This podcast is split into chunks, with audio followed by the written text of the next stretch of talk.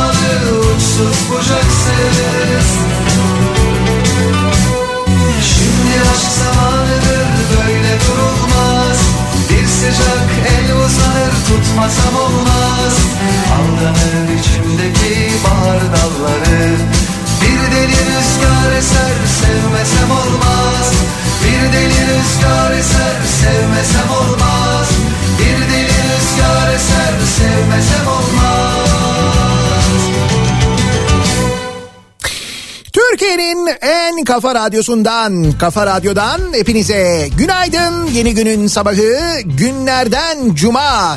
Tarih üç Mart, yediyi dört dakika geçiyor saat. Yoksa yakacağım gezegeni söyleyeyim. Çok kararlıyım, çok hevesliyim. Her şey tek bir kılıç. Soğuk ve karanlık bir İstanbul sabahından sesleniyoruz Türkiye'nin ve dünyanın dört bir yanına. Sabah sekiz akşam beş arası uykudayım. Kendime yabancıyım, kimlikte Sivaslıyım. Ben hiç aşık olmadım, toplumla savaştayım. Amirim beni bir hapsedin, birkaç gün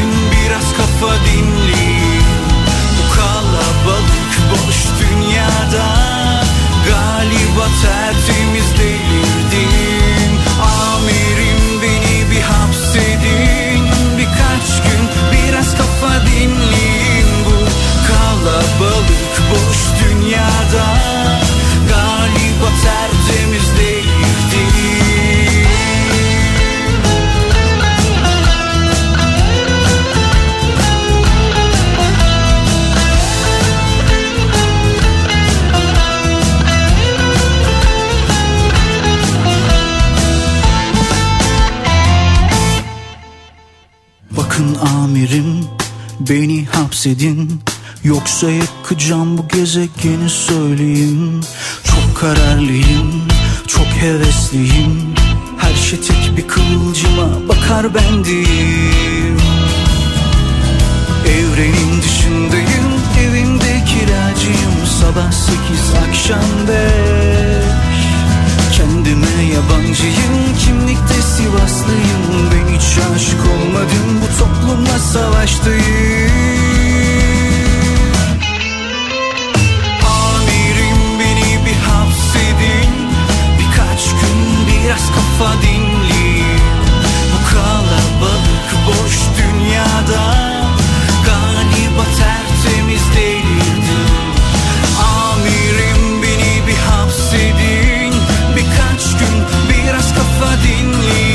Bu kalabalık boş dünyada galiba tertemiz değildim.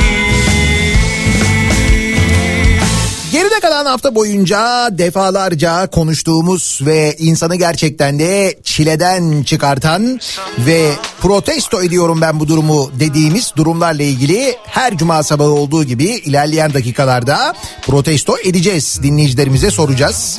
Hatta korkarım yeni protesto sebepleri, nedenleri, isimleri de vereceğiz birazdan aktaracağımız haberlerle. Ama hepsinden önce hadi ne zaman emekli oluyoruz, ne zaman başvuruyoruz diye merak edenler için o önemli gelişmeyi aktaralım. Emeklilikte yaşa takılanlar, yani E Y T yasası resmi gazetede yayımlandı sevgili dinleyiciler dün gece. Dolayısıyla bugün itibariyle artık başvurular başlıyor.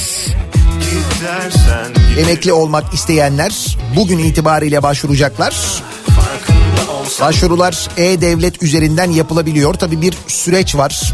Bir kere önce çalıştığınız iş yerinden ya da işten ayrılmanız gerekiyor. Sonra e-devlet üzerinden başvuru yapıyorsunuz. Süreç böyle devam ediyor. Dolayısıyla Nisan ayında e, maaşlar verilecek. Yani ilk maaş Nisan ayında alınacak.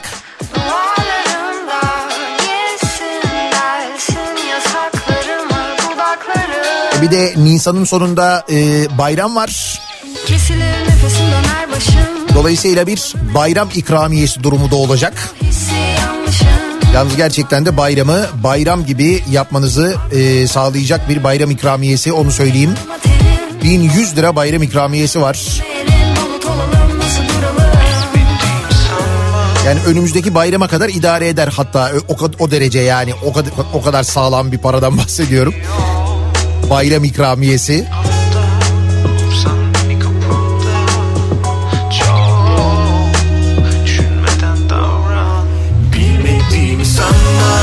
E sonra bir de emekli maaşı alacaksınız. Bu arada alacaksınız falan diyorum ama ben de aynı şekilde alacağım. Artık emekli maaşıyla da dünya turuna çıkarız. Kuruzlardan kuruz beğeniriz kendimize. Böyle gemi turları var. Ee,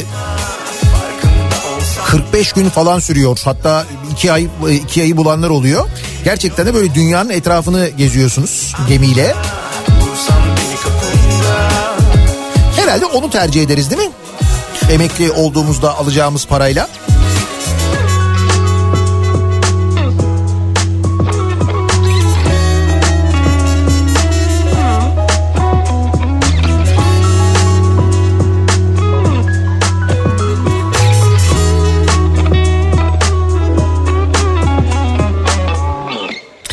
Tabii bir de e, aynı zamanda e, emekli e, olduktan sonra çalışıp çalışmama durumu, bununla ilgili koşulların nasıl olacağı, kıdem tazminatlarının e,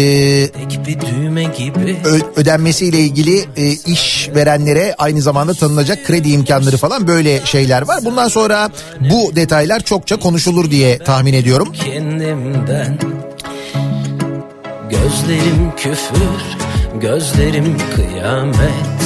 Yedek bir düğme gibi kayboldum, hesap et. Düştüğüm boşluklar sana emanet. Hiçbir haber yok kendimden. Şimdi Nisan'da ilk maaşı alıyoruz.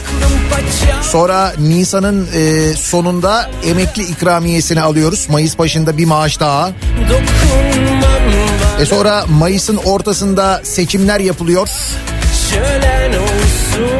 Kaldı ki o seçime kadar yaşanacakları ve özellikle pazartesi günü aday açıklandıktan sonraki süreci elimizde çekirdekle izliyor olacağız.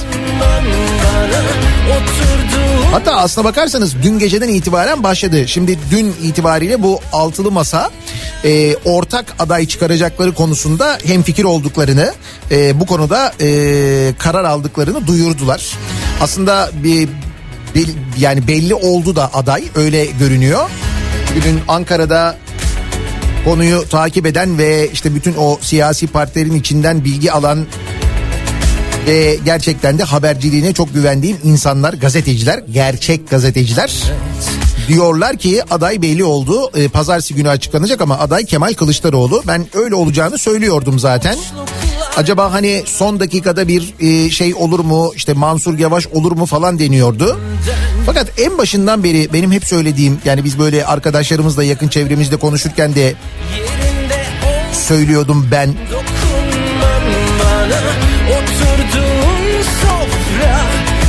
Şimdi düşünün ki Ankara yirmi beş sene boyunca Melih Gökçek'e maruz kalmış ve A K P yönetiminde Ankara'nın nereden nereye geldiğini, ne hale geldiğini Ankaralılar daha iyi biliyorlar ve bu kadar uzun zaman sonra Ankara e, kazanılmış.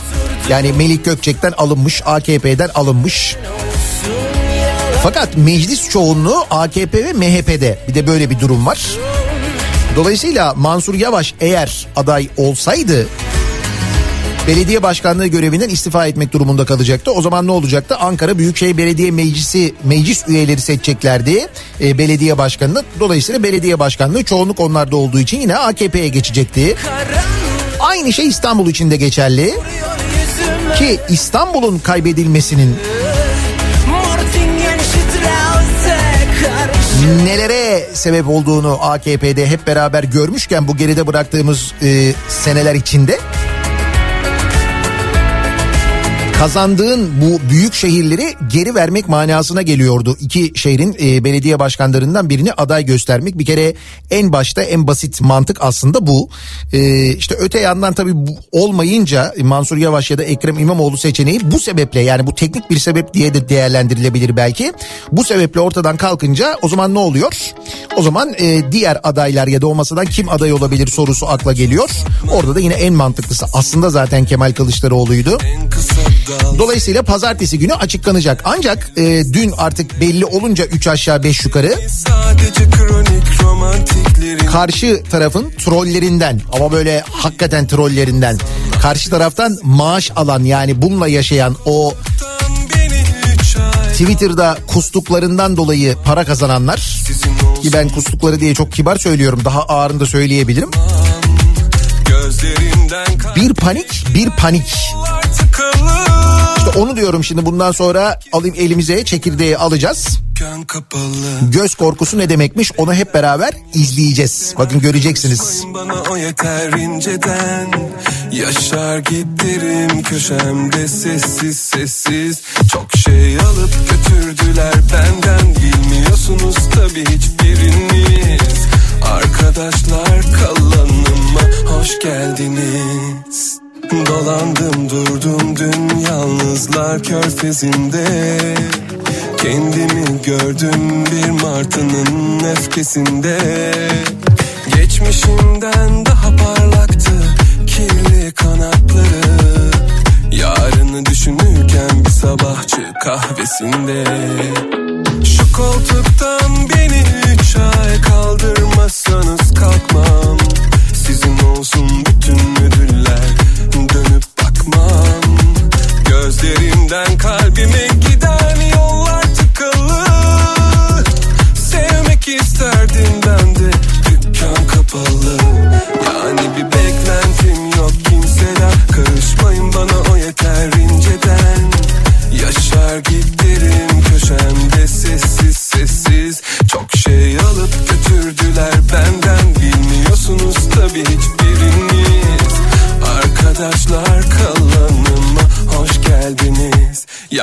İzmir'de Bornova tarafında Ankara yönünde bir kaza olduğunu söylüyor İzmirli dinleyicilerimiz.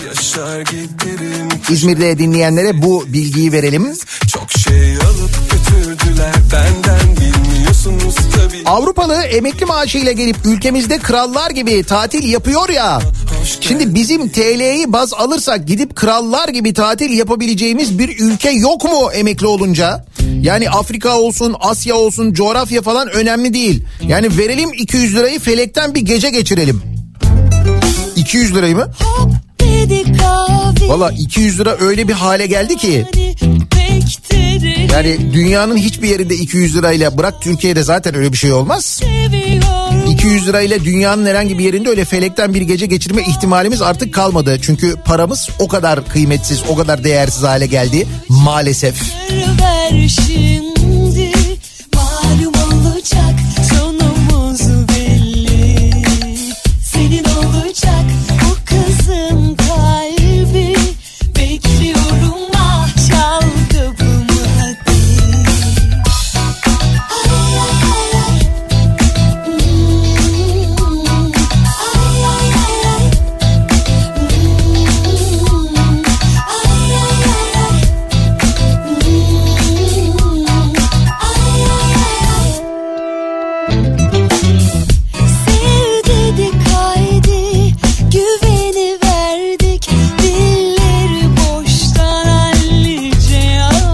Sürpriz olmasın diye e, yazan dinleyicilerimiz var. Böyle bir ekmelettim falan durumu yok canım, artık o kadar değil yani, olmaz. Dediğim gibi pazartesi günü muhtemel e, açıklanır. Muhtemel değil yani, pazartesi günü açıklayacaklar zaten. Altılı Masa'nın adayını, ama dediğim gibi yani Ankara'daki gazeteciler diyorlar ki aday belli oldu artık. Kılıçdaroğlu e, olacak deniyor. O konuda uzlaşıldı deniyor zaten, söyleniyor.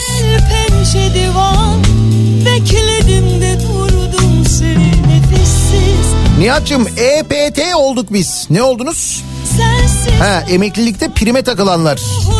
En başta ne demişti Çalışma ve Sosyal Güvenlik Bakanı? beş bin demişti. beş bin günü dolduran herkes emekli olacak demişti. Sonra ne oldu? Sonra ona da kademe getirdiler. O arada bakan böyle dediği için eksik olan günlerini beş bin güne tamamlayanlar, hatta bunun için kredi çekenler, borç alanlar oldu. beş bin güne tamamladılar. Peki sonra ne oldu? Sonra kademe geldi. Şimdi beş bin dokuz yüz yetmiş beş gün bekleyecek olanlar var. O dokuz yüz yetmiş beş gün de öyle kolay geçmiyor yani.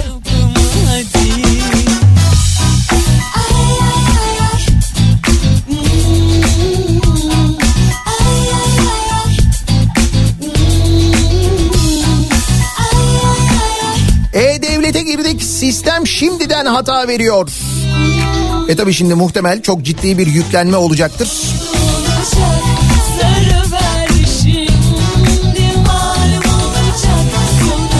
Ben de kuruz için internetten yer ayırtmak istedim, orada da hata veriyor. O yoğunluktan değildir muhtemelen. Türkiye'den girip yer ayırtmaya çalıştığınız için hata veriyor olabilir, benim tahminim. Ee, Cuma gününün sabahındayız. Acaba ne durumda sabah trafiği? Dönelim hemen trafiğin durumuna bir bakalım.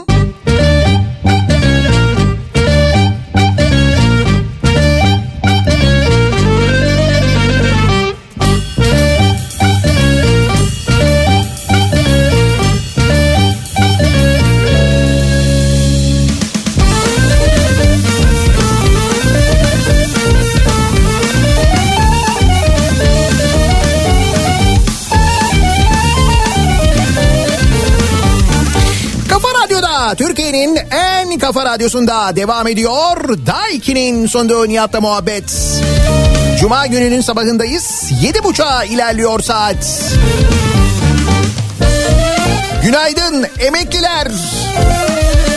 Resmi gazetede yayınlandı emeklilikte yaşa takılanlar yasası. Dün gece itibariyle artık resmileşti yani. Dolayısıyla bugün itibariyle artık işlemlere başlanabilecek. izlenecek süreçle alakalı günlerdir zaten uzmanlar anlatıyorlar. Ben şimdi tekrar tekrar anlatmayayım ama işte iş yerinden istifa etmeye, iş yerinden ayrıldıktan sonra e-devlet üzerinden başvuru yapma falan şeklinde böyle devam ediyor. Da bu arada iş yerinizden ayrıldığınız için iş yerinizden alacağınız bir kıdem tazminatı durumu olacak.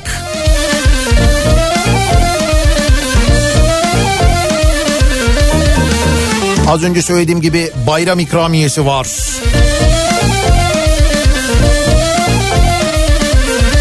Artık bozdurup bozdurup nerelerde harcayacağınızın hayallerini net bir şekilde kurmaya başlayabilirsiniz yani sevgili dinleyiciler. Dünya turu örneğinde olduğu gibi az önce.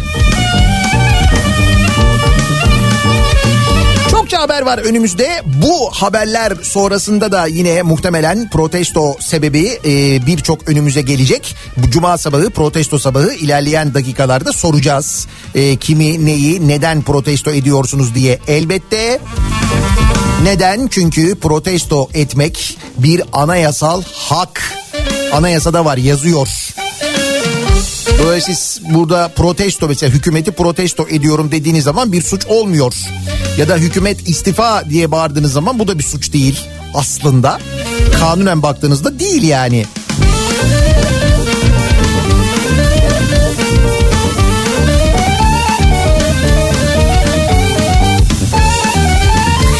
Deprem bölgesinden haberler var. Ee, o konuyla ilgili gelişmeler var. Onlara da bakacağız elbette. Ve bakmayın tabii gündem deprem olduğu için belki daha az konuşuyorduk. Şimdi yeniden konuşmaya başlayacağımız sorunlardan bir tanesi e, ekonomi zaten var da bir de e, şu göç meselesi.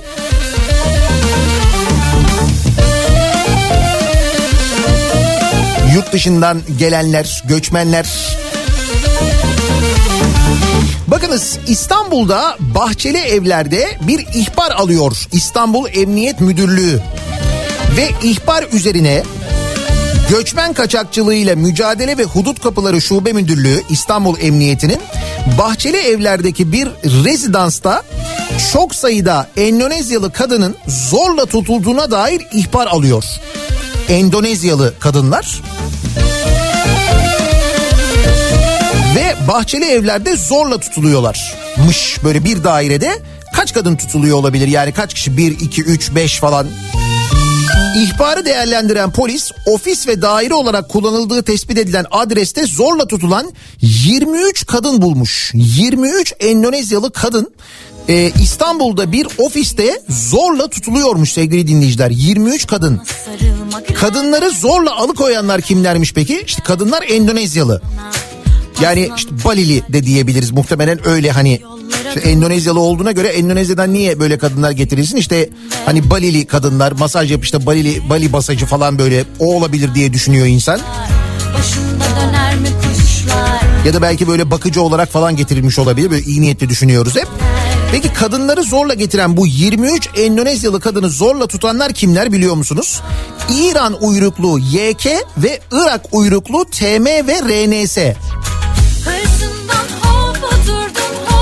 İstanbul'da geçiyor olaylar. Bahçeli evlerde bir dairede yirmi üç Endonezyalı kadını e, alıkoyanlar İranlılar ve Iraklılar. Konu içinde sadece polis e, Türk bizden yani. Şüphelilerden T M'nin evinde yapılan aramada üç Endonezyalı kadın daha bulundu. Oldu mu yirmi altı? İki ayrı adreste zorla tutulan yirmi altı kadın polis ekiplerince kurtarıldı. Polis konuyla ilgili yaptığı araştırmalarda mağdur kadınların kendi ülkelerinde bir şirketle anlaşarak ayda üç yüz dolar karşılığında Irak ve Birleşik Arap Emirlikleri'ne gideceklerini, Türkiye'yi transit olarak kullandıkları, Türkiye'ye geldikten sonra yurt dışına çıkmak için işlemlerinin tamamlanmasını bekledikleri, bu sırada üç şüpheli tarafından zorla alıkonuldukları ortaya çıkmış. İki aydır bu evde bekliyorlarmış, pasaportlarına ve cep telefonlarına el konulmuş.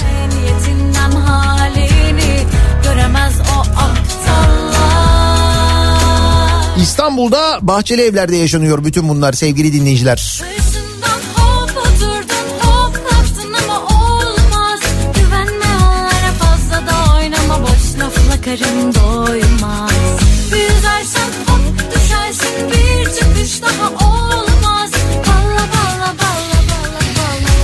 Kim bilir önümüzdeki günlerde, aylarda biz daha neler göreceğiz. Gördük zaten, görüyoruz. Çok konuşuyorduk da.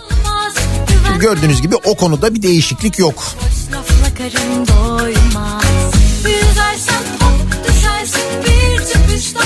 Ve ekonomideki acayip durum. Alışveriş için e, pazara gidenler, markete gidenler, çıkalım dışarıda bir yemek yiyelim diyenler, farkındasınız değil mi? Son günlerdeki fiyat artışlarından, zamlardan. Evet, gündemimiz deprem, sadece deprem konuşuyoruz, depremle yatıyoruz, depremle kalkıyoruz doğal olarak. Sadece o bölgeden haberler geliyor hep. Fakat e, işte gündem artık böyle normale döndükçe ekonomiyle ilgili olanların farkına yine varıyoruz. Bakmayın onun da üstünü e, yani bu konu konuşulmasın diye böyle birçok şey yapılacak, edilecek ama. Sonun peşinde bile bile göre göre son... Meyve fiyatı fiyatlarında rekor artış haberi var mesela. Antalya Ticaret Borsası verilerine göre Şubat ayında domates fiyatları yıllık yüzde yüz dokuz virgül dokuz, meyve fiyatları yüzde yüz yirmi virgül yedi, sebze fiyatları yüzde seksen yedi virgül iki artmış. Domatesdeki artış yıllık yüzde yüz dokuz olmuş. Domates ihracatına sınırlama getirildi bu arada sevgili dinleyiciler. Türkiye'de üretilen domateslerin yurt dışına gönderilmesiyle ilgili bir sınır geldi dün itibariyle. Peki domatesde ithal eder miyiz acaba? Bak biz Türkiye olarak domates ithal eder miyiz acaba? Belki ediyoruzdur da bu arada. Yok artık canım, domatesde ithal etmiyoruzdur herhalde. Hoş, paramız var, ithal ederiz zaten değil mi? Ne olacak o mantıkla gidersek, işte o mantıkla bu noktaya geliyoruz.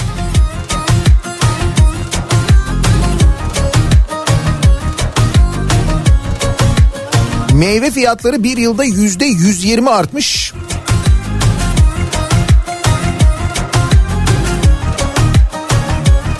Bu arada tabii bu fiyatlar artınca e, bu ürünlerin satışında da bir azalma var. E, bir elma düştü yere, herkes onun peşinde, bile bile göre göre. Daha az elma yeniyor, şarkıda bahsedilen elma. Dibine geldik. Bu dünyanın oyunu, bildiğimiz sağın solu, ağız tadıyla bir gün gülüşüp eğlenemedik.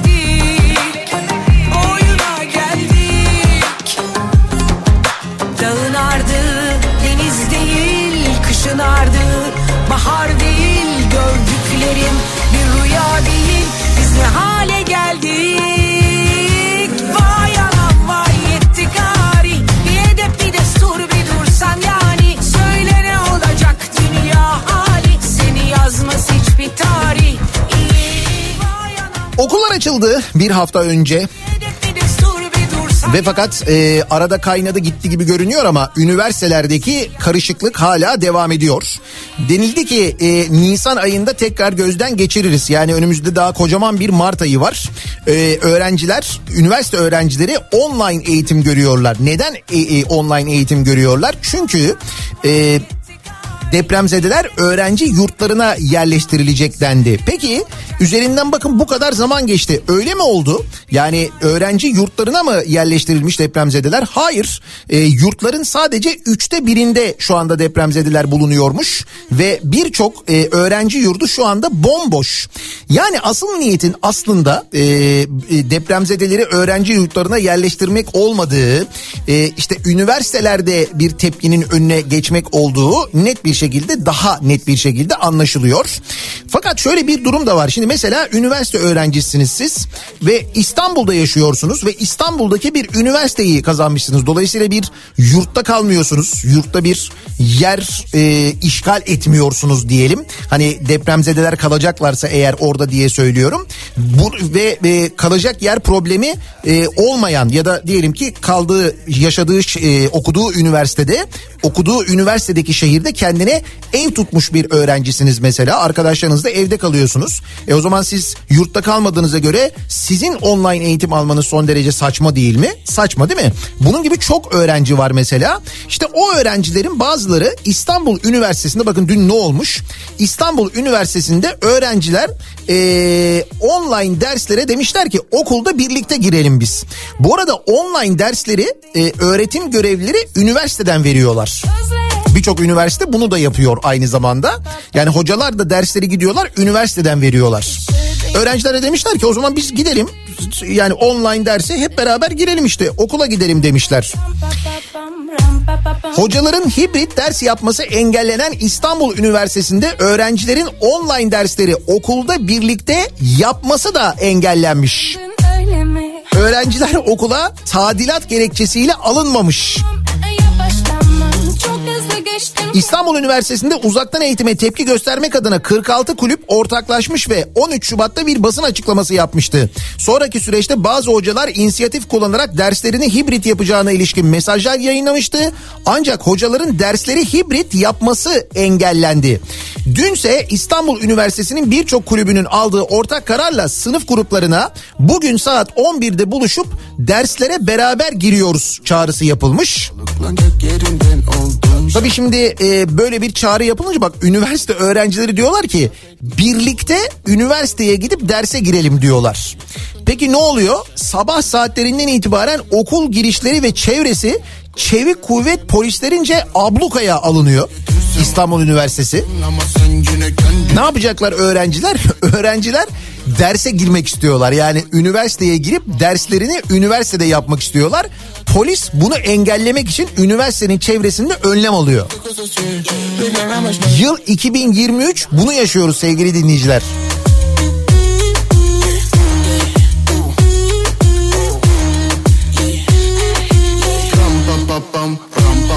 Ne diyordu bir tanesi? Ee, Allah bizi bu üniversitelilerden korusun mu diyordu. Bir tanesi de ben cahil insanların, eğitim almamış insanların ferasetine güveniyorum mu diyordu. Öyle diyordu galiba, değil mi? Öyleydi. Yeter ki eğitim olmasın, yeter ki eğitim kötü olsun, yeter ki eğitim dandik olsun. O nelere sebebiyet veriyor? İşte şu yaşadıklarımıza sebebiyet veriyor. Bizi eğitim kurtarır, eğitim başka bir şey değil. Kaliteli eğitim kurtarır. O eğitimin kaliteli olamaz, olamaması için her şey yapılıyor gerçekten de. Akıl almaz bir şey ya. Öğrenciler üniversitede, İstanbul Üniversitesi'nde derse girmek için okula gidiyorlar. Çevik kuvvet okula girilmesine müsaade etmiyor. Yani gördüğünüz gibi e, deprem sonrası her şey gayet mantıklı bir şekilde yürüyor. Doğru yapılıyor yani. Bu arada tabii İstanbul'da da e, şimdi Marmara depremi yeniden gündeme geldiği için İstanbul'da bir deprem telaşı başladı. Genelde böyle büyük depremlerden sonra oluyor. İstanbul'da hatırlayınız Marmara depreminde bir deprem olduğunda e, ne kadardı en son olan, beş nokta dokuz muydu? Ondan sonra İstanbul'da yine böyle bir telaş olmuştu. Aradan bir zaman geçtikten sonra unutulmuştu. Muhtemelen yine böyle olabilir. Bilemiyoruz. Belki bu sefer hakikaten yetkililer ders alabilirler.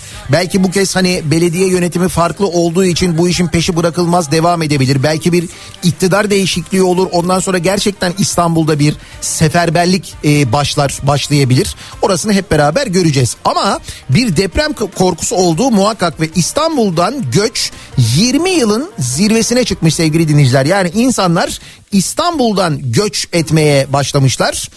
kırk beş binden fazla insanın canını kaybettiği Kahramanmaraş depremlerinden sonra risk altındaki kentlerden göç başladı.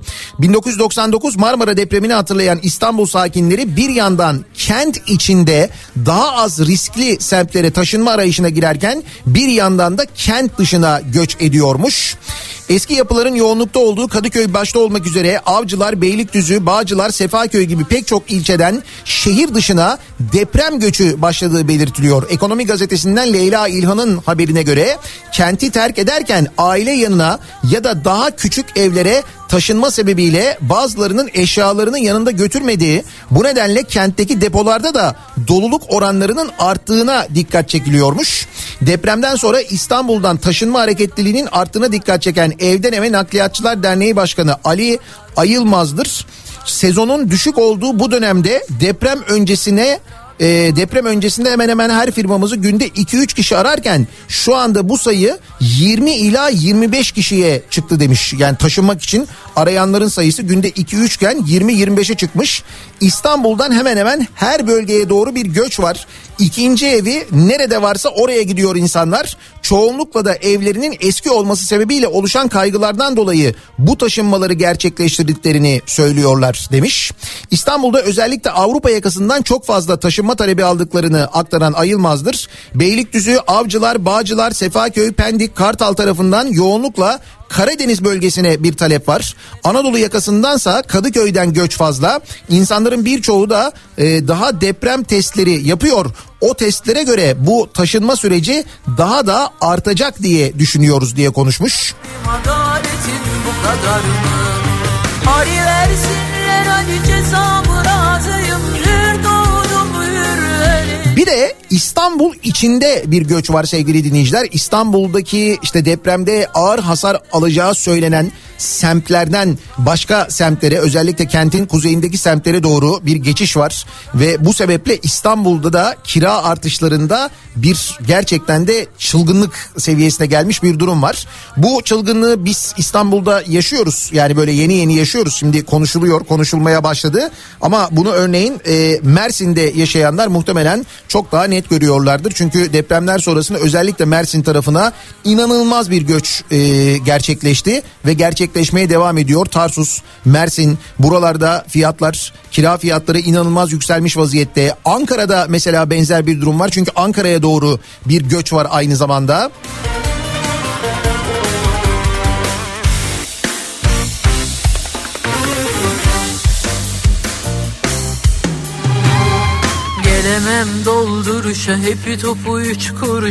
Dolayısıyla bu göç hareketi arttıkça İstanbul'daki kira hareketinin de artacağı anlaşılıyor. Öyle bir durum var. Tutmam, karşıyım her şeye, karşıyım var mı? Rabbim adaletin bu kadar mı? Karşıyım alayına, karşıyım var mı? Ve tabii ki e, depremin bize gösterdikleri, öğrettikleri, e, deprem sayesinde öğrendiklerimiz var ki bunları depremden önce anlatanlara, e, uzmanlara, mesela meslek odalarına, bilim insanlarına ne muameleler yapıldığını, neler yapıldığını, nasıl karşı çıkıldığını, bu insanların nasıl vatan haini ilan edildiğini herhalde hatırlıyorsunuzdur diye düşünüyorum. O insanların söylediği her şey gerçekleşti. Bakın bir mesele daha. Bunu e, anlamak için de bilim insanı olmaya da gerek yok aslında. Kafası çalışan her insan bu konuda e, aslında itiraz ediyordu. Hatta e, o tarihlerde Adana'ya e, gidip geldiğimde ben de Adana'da böyle üst geçitlere yazılı e, Adanalıların, işte Adana Belediyesi'nin de aynı şekilde Adana Havalimanı taşınamaz e, böyle e, protesto pankartlarını görmüştüm ben. Adana Şakirpaşa Havalimanı e, kapatılacak. Neden kapatılacak? Çünkü bir Çukurova Havalimanı diye bir havalimanı inşa ediliyor Adana ile Mersin arasına. Dolayısıyla Adana'dan da epey bir mesafe, Mersin'den de bir mesafe zaten ama e, işte bu Çukurova Havalimanı, hatta ihalesi birkaç sefer yapıldı. İlk yapıldı, alan firma yapamadı, sonra bir başkasına verildi. Yapan firmanın bu arada e, hava havaalanı yapmak ya da havaalanı işletmekle ilgili bir tecrübesi olmadığını falan da biliyoruz. Yolcu garantisi verilecek mi nedir onları da tam bilmiyoruz ama netice itibariyle Şakirpaşa Havalimanı kapatılacak. Halbuki Adanalılar da çok iyi biliyorlar. Şakirpaşa Havalimanı yani pist olarak eksik bir havalimanı değil. Belki pisti uzatılabilir ama geniş gövdeli uçaklar da inebiliyor oraya diye biliyorum ben. Sadece terminalleri yenilenebilir. Yeni terminaller yapılarak yani genişletilerek bölgenin ihtiyacını çok da rahat karşılayabilecek bir havalimanı Şakirpaşa Havalimanı, ama hepsinden öte çok ama çok stratejik bir havalimanı. Nitekim deprem sonrasında gördük değil mi hep beraber, Adana Havalimanı bir merkez üs, bir lojistik üs oldu. Ee, şehrin merkezine bu kadar yakın olması, diğer kentlere bu kadar yakın olması sayesinde e, yardım ekipleri oraya gittiler. E, oradan e, bölgeye, deprem bölgesine dağıldılar. Mesela orası olmayaydı da e, eğer Çukurova Havalimanı olsaydı oraya gitmek zorunda kalsalardı o zaman ne olacaktı? İşte bütün bunları da düşündüğünüz vakit bu havalimanının kapatılmasının ne kadar saçma olduğunu bir kez daha anlıyorsunuz. İşte C H P Adana Milletvekili Burhanettin Bulut deprem felaketi sonrası ayakta kalan ve stratejik önemi bir kez daha ortaya çıkan Adana Şakirpaşa Havalimanı'nı meclis gündemine taşımış. Bulut, Şakirpaşa Havalimanı olmasaydı yaşanan felaketin boyutları çok daha büyük olurdu. Çukurova Bölgesel Havalimanı'nın devreye girmesiyle kapatılacağı yönünde söylentiler ayyuka çıkan Adana Şakirpaşa Havalimanı'nı hizmet dışı bırakmak yapılacak en büyük hatadır. Aksine Adana Şakirpaşa yenilenmeli ve genişletilmelidir demiş.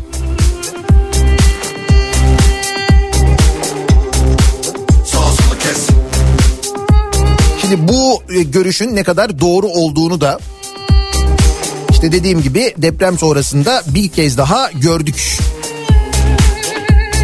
Adana Şakirpaşa Havalimanı'nın akıbetiyle ilgili şu ana kadar net bir açıklama yapılmadığını kaydeden Bulut, Çukurova Bölgesel Havalimanı inşaatının yapımını ve yirmi beş yıl işletimini üstlenen Kozova Şirketler Grubu Yönetim Kurulu Başkanı Süleyman Kozova'nın ben kapanmasını isterim. Neden isterim? Oradaki yolcunun buraya geçmesi için. Şakirpaşa Havalimanı bölgeye yakışmıyor sözlerini, sözlerine Adana'da iktidar partisi milletvekillerinin ve iktidar sözcülerinin sessiz kaldığını da hatırlatmış aynı zamanda.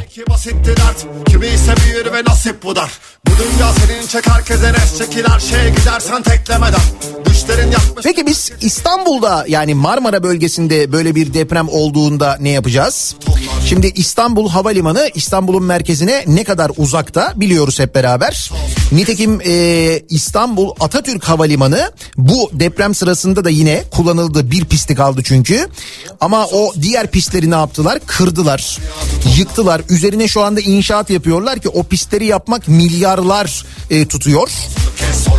Ya resmen e, çalışan e, yepyeni pistleri, bir tanesi de yeniydi bu arada, o pistleri resmen kırdılar. Halbuki böyle bir felaket durumunda o kadar önemliydi ki o pistler, o kadar mühimdi ki İstanbul gibi bir kent, bu kadar kalabalık bir kent için öyle bir felaket durumunda ya akıl alır gibi değil ya, gerçekten akıl alır gibi değil yani. Hani bir kötülük yapsak mesela, nasıl bir kötülük yapsak bu kente, bu şehre, ne yapsak ne yapsak da böyle bir büyük bir kötülük yapsak diye düşünseniz o zaman bile aklınıza gelmez bunu yapmak, biliyor musunuz?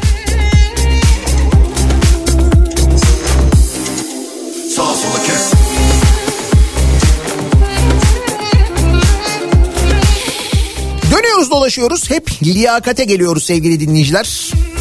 Bütün problemlerin temelinde aslında,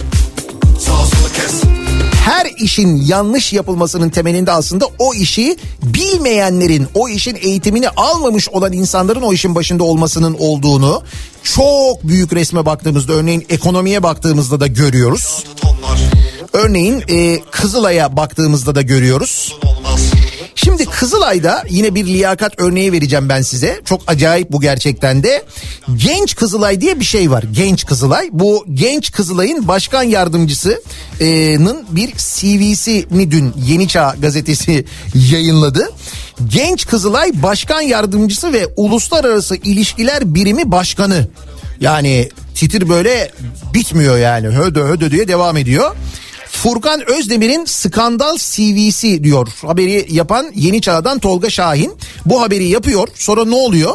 E, haberden sonra sosyal medyada bu mevzu yayılınca bir anda siteye erişim engeli geliyor. Site bakıma alınıyor.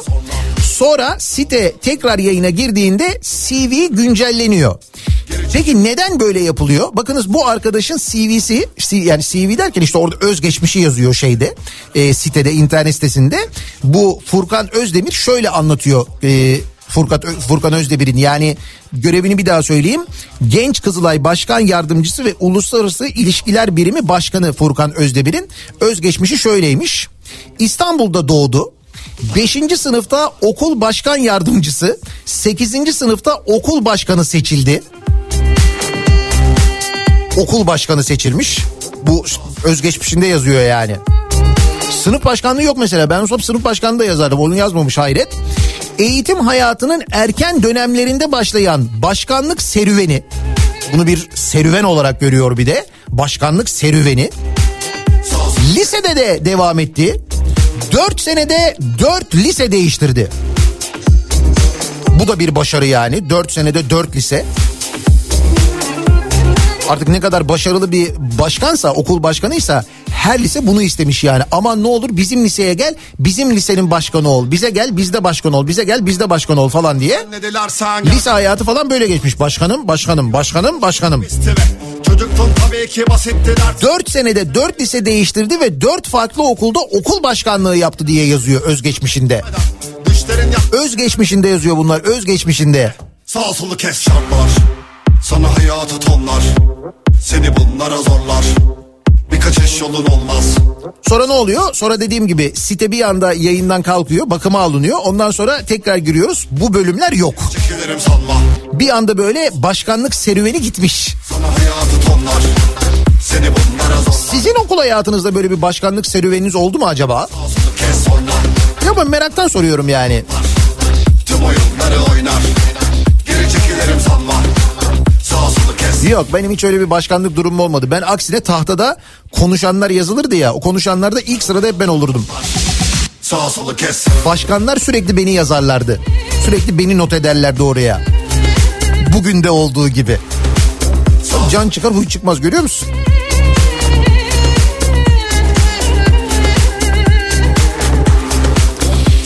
Yeni konutları fay hattının üzerine yapmak istiyorlar. Akıl kârı değil. Bunu söyleyen kim? C H P Genel Başkan Yardımcısı Ali Öztunç, Kahramanmaraş'ın Dulkadiroğlu ilçesinde hükümetin yapmayı planladığı yeni evlerin fay hattı üzerinde olduğunu söylemiş. Olur mu diyeceksiniz. Ee, ş- şöyle düşünün. Uzmanlar, bilim insanları, bu sallamadıkları ama söyledikleri her şey doğru çıkan bilim insanları. Çünkü bilim anlatıyorlar adamlar, gerçeği anlatıyorlar, hurafe anlatmıyorlar yani. Bilim insanları diyorlar ki bu kadar büyük bir depremden sonra hemen temel atmak olmaz. Çünkü bölgede artçılar aylarca devam eder. O attığınız temel sağlam olmaz diyorlar. Biz ne yapıyoruz? Koştur koştur ihaleler. Birazdan anlatacağım size ihaleleri.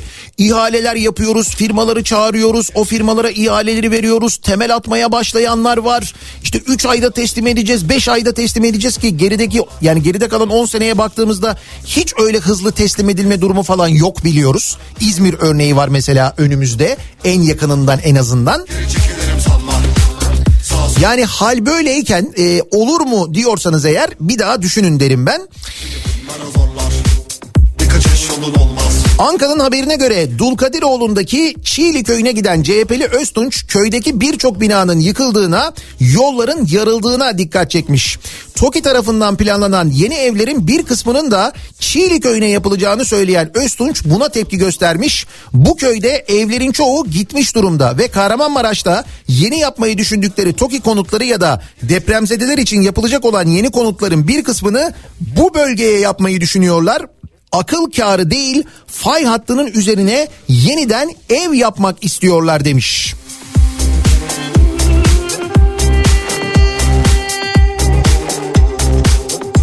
Neydi? Fay hattına en az beş kilometre uzağa yapacağız falan diyorlardı. Öyle diyordu Şehircilik Bakanı.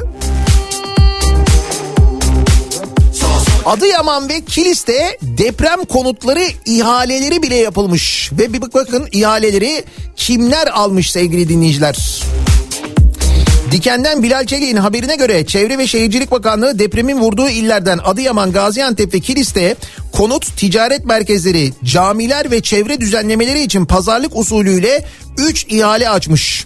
Adıyaman'ın Kahta ilçesi Çobanlı Mahallesi'nde iki yüz doksan yedi konutlu bir inşaat yapılacakmış. yüzde on beş yüklenici firma lehine fiyat avantajının sağlandığı ihaleyi Elazığlı iş insanları almışlar.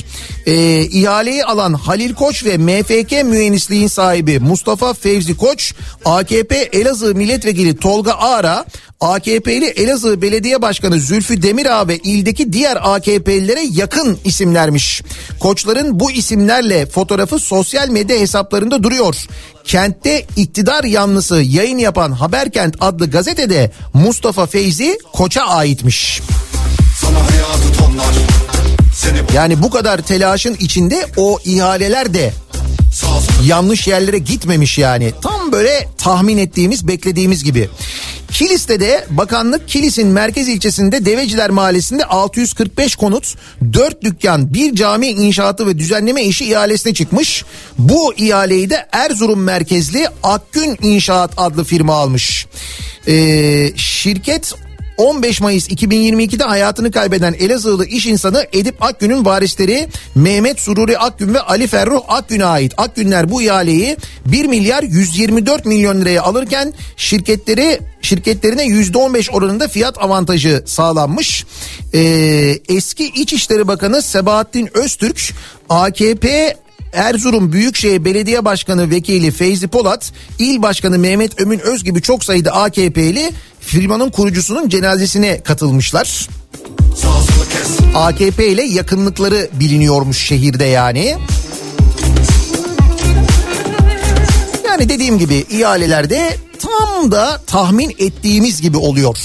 Değişik bir şey yok yani. Hayatı tonlar, seni bunlara zorlar. Bu arada bunları biz konuşuyoruz da mesela mecliste konuşulmuyor mu? Konuşuluyor, evet, mecliste de konuşuluyor. Bölge milletvekilleri öğrendiklerini geliyorlar, Türkiye Büyük Millet Meclisi'nde anlatıyorlar ve maalesef bölgeye giden vekillerin anlattıklarına, yani oradaki yaşananları anlatıyorlar ya, o anlattıklarına iktidar sıralarından gülen milletvekilleri var sevgili dinleyiciler. Dün bir e, kadın milletvekili, zannediyorum H D P milletvekiliydi. E, dün değil ondan önceki gece meclisteki bu görüşmeler sırasında orada yaşananları anlattığında bir A K P'li gülünce çileden çıkmıştı. Bağırdı kadın, çıldırdı, gülemezsiniz diye. Bayağı gülüyorlar, gülüyorlar, laf atıyorlar falan böyle. Yani bu, bu acının üzerine orada yaşananları anlatanlara, anlatan vekillere gülen vekiller var. Düşünebiliyor musunuz? Şimdi düşünebiliyoruz biz aslında, çünkü geçmişte de biliyoruz ki işte millet aç diyene, işte kuru ekmekle doyuyorlar diyene, e kuru ekmek yediklerine göre aç değiller falan diyen tipler var orada. O tip buna güler tabii yani. Hani bu acının karşısında da gülebilir. Muhalefetin Kızılay ve deprem önergelerine yine red gelmiş bu arada. Mecliste neler olmuş? Meclis Genel Kurulu'nda C H P, H D P ve İyi Parti'nin gündeme ilişkin grup önerileri yine kabul edilmemiş. İYİ Parti'nin Kızılay, H D P'nin deprem ve C H P'nin depremin tarımsal üretimi etkileri konularındaki grup önerileri ayrı ayrı ele alınmış ve A K P ve M H P'li milletvekillerinin oylarıyla e, reddedilmiş. Fakat bu reddedilme haberleri, sürekli böyle her şeyin reddedilme haberi herhalde çok fazla çıktı ki bir deprem araştırma komisyonu kurulsun önerisi kabul görmüş. Sen ne dilersen gerçek olur. Daha ise ev yolunda koştu kavisti ve altı Şubat'ta meydana gelen ve on bir ili etkileyen depremlerin nedenlerini araştırmak amacıyla komisyon kurulmuş. Meclis on bir ilde meydana gelen depremi araştıracakmış. Kapşonu çek ve sağ solu kes. Şanlar, sana hayatı tonlar, seni bunlara zorlar. Bir kaçış yolun olmaz, sağ solu kes sonra. Paranoyaların ortlar, tüm oyunları oynar. Yine akıl alır gibi değil cümlesini çokça kurduğumuz bir haftayı geride bırakıyoruz. Duyduklarımıza inanamadığımız, çok şaşırdığımız, daha da çok şaşıracağız, öyle anlaşılıyor. Ve her cuma sabahı olduğu gibi dinleyicilerimize soruyoruz. Kimi, neyi, neden protesto ediyorsunuz diye. Elbette kimseye hakaret etmeden, kimseye küfretmeden protesto ediyoruz. En azından bu konuda kendimizi zorluyoruz.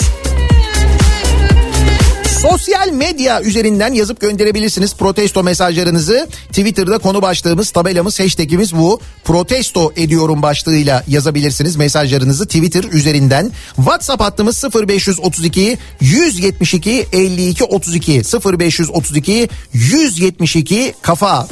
WhatsApp üzerinden de yazıp gönderebilirsiniz mesajlarınızı. Sağ sola kes.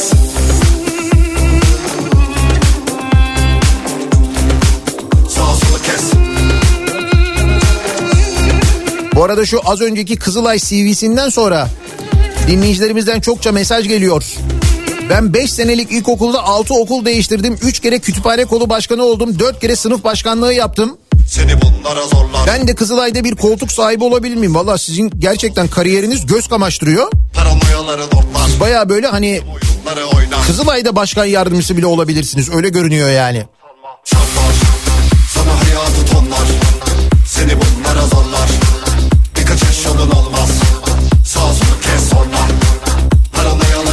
Kısa bir reklam aramız var. Hemen ardından yeniden buradayız.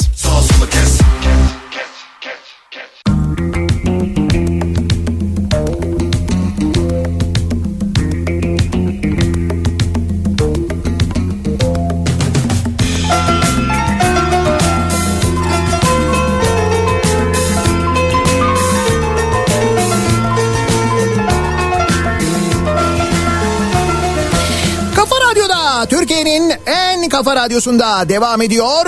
Daikin'in sunduğu Nihat'la muhabbet. Ben Nihat Sırdar'la. Cuma gününün sabahındayız. sekizi iki dakika geçiyor saat. Öyle bir yar sevdim ki. Az önce okuduğumuz ihale haberlerinden hareketle depremzedeler için yapılacak evlerin ihalelerinde de yine karşımıza çıkan Canikos'unu anıyoruz bu şarkıyla. Babası da yesin, yesin anam yesin, Canikos'u yesin, anası da yesin, babası da yesin, yesin anam yesin, Canikos'u yesin. Bu kadar acıyı, bu kadar rezaleti, böylesine bir yıkımı yine Canikos'una işe yarar hale çevirebilmek bu kadar kısa zamanda hakikaten büyük başarı.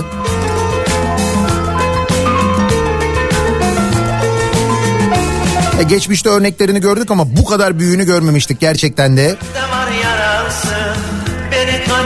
Bir görüntü var e, bu arada şimdi protesto mesajlarına geçmeden önce e, hani böyle işte Kızılay'dan çadır bulamıyoruz, çadır tartışması falan hala devam ediyor. Hala çadır bulamayan insanlar var deprem bölgesinde. İsveç merkezli yardım kuruluşu Bedr Shelter, zannediyorum IKEA e, yapıyormuş bu e, deprem evlerini. İşte bu demonte olan e, ve çok böyle hızlı monte edilebilen evler var. E, Bedr Shelter diye bir yardım kuruluşu, bunlar Hatay Hassa'ya kurmuşlar e, çadır benzeri e, evleri ve bu evlerin üzerine Kızılay etiketi yapıştırılmış sevgili dinleyiciler. Yani İsveç'ten bir yardım kuruluşu gönderiyor ama ama üzerine bizimkiler sonradan yapıştırıldığı çok belli görünüyor, zaten anlaşılıyor. Kızılay logosu yapıştırmışlar. Sorsalar diyecekler ki biz verdik.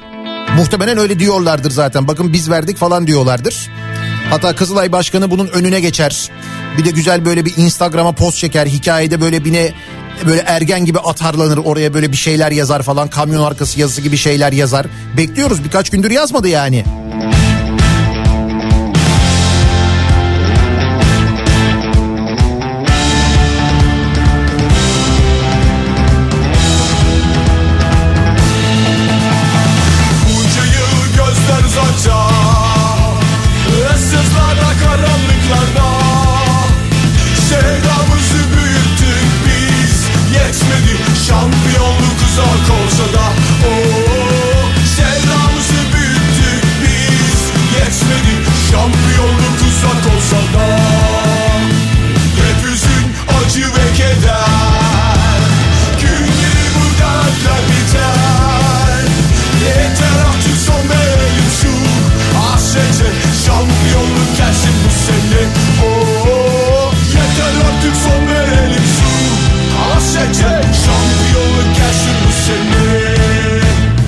Taraftarlardan korkanları protesto ediyorum diyor bir dinleyicimiz.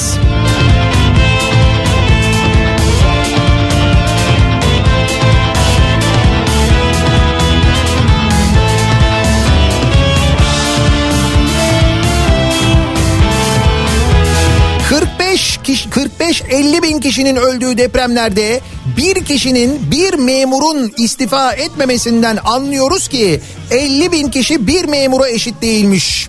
Kaç bin kişinin bir memura eşit olduğunu anlayamadığım için kendimi protesto ediyorum diyor dinleyicimiz. Dün konuştuk hemen Yunanistan'da olanları, Yunanistan Ulaştırma Bakanı'nın istifasını, değil mi? İlkokulda Kızılay Kolu Başkanlığı, lisede spor kolu başkanlığı yaptım. Kızılay yönetiminde çalışıp spor bakanlığından huzur hakkı alabilirim. Ama şu anda asgari ücretle çalışıyorum. Kimi protesto etmem lazım? Kendinizi protesto edeceksiniz bu duruma canım.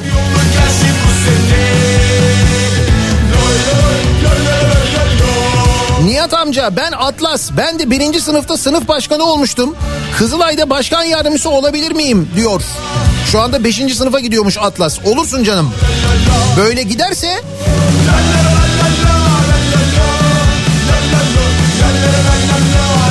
Devletin arkasına saklanıp kendini eleştirilemez gösteren hükümetleri ve siyasetçileri protesto ediyorum diyor. İnegöl'den Emrah.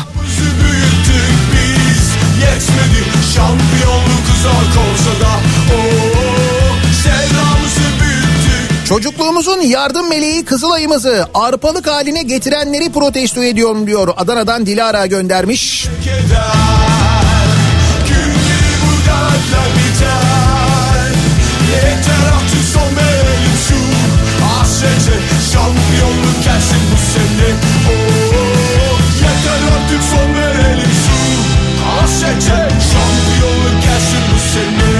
Ege on beş yaşındayım diyor. Hükümet istifa diyen taraftarlara hakaretten,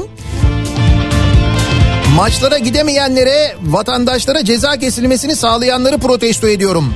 Şimdi bu hafta ve önümüzdeki hafta maçlar şifresiz izlenebilecekmiş değil mi? Ne kadar büyük kıyak. Sizce neden yapılıyor acaba bu? Neden acaba? Birlik, beraberlik, dayanışma için mi acaba? Yoksa tribünler dolmasın, maçlara gidilmesin, boşver evden otursunlar, izlesinler diye mi acaba?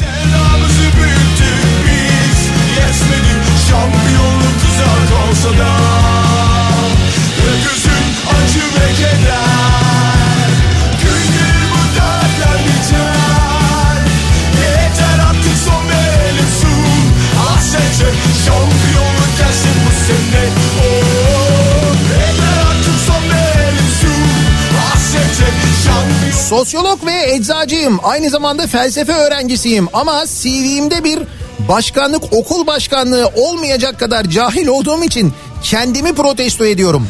Demek ki biz C V yazmayı, C V hazırlamayı da bilmiyoruz. Hiç yazmamışız ilkokulda, ortaokulda neler yaptığımızı. Kooperatif kolundaydım ben mesela ilkokulda, onu hatırlıyorum. Kooperatif kolu vardı ya.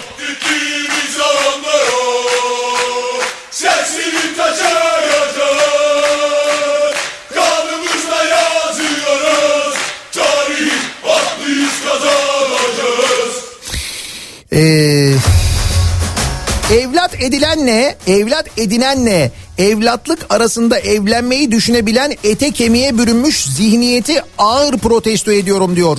Sinan göndermiş. Zamları protesto ediyorum diyen var.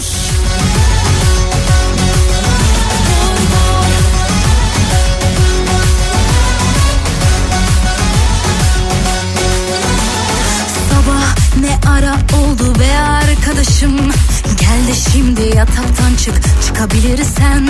Her gün aynı terane, of bıktım usandım. Bir sürü yük altından kalk, kalkabilirsen. Sabırı taşım çatladı, hiç mecalim yok, bakma sen güldün. Hükümeti eleştirince devleti eleştirmek anlayanları, devlet eleştirilince de beka meselesi anlayanları protesto ediyorum diyor. Mehmet göndermiş.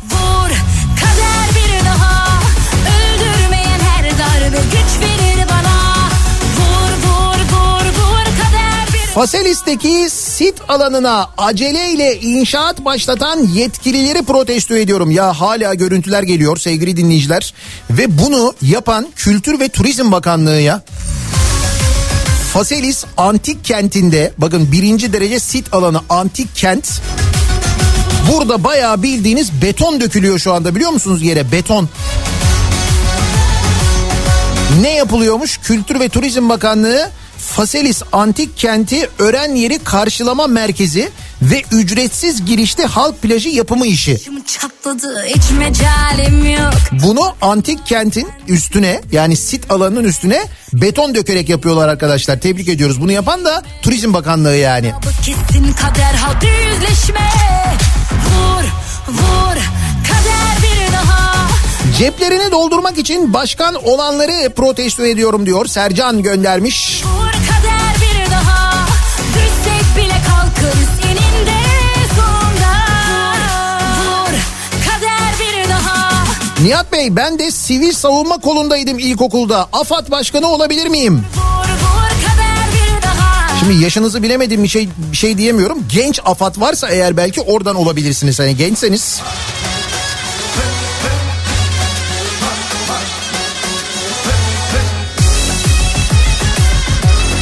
Yunanistan Yunanistan Ulaştırma Bakanı'nı tren kazası sonrasında istifa ettiği için protesto ediyorum. Yok böyle bir şey diyor Zafer.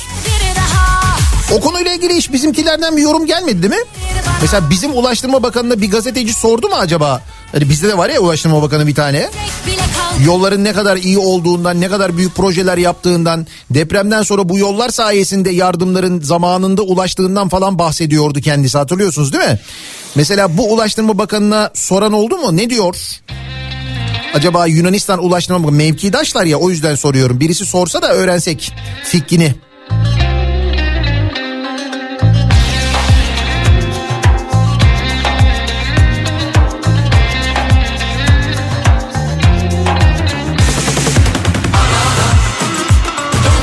Çadır satan, konserve yemek satan, bağışlanan kanları satan, o da mı yetmedi? Üstüne milletin bağışladığı üstü başı kıyafeti kilosu sıfır virgül kırk bir dolardan ihale usulü satan ve holdingleşen Kızılay'ı protesto ediyorum.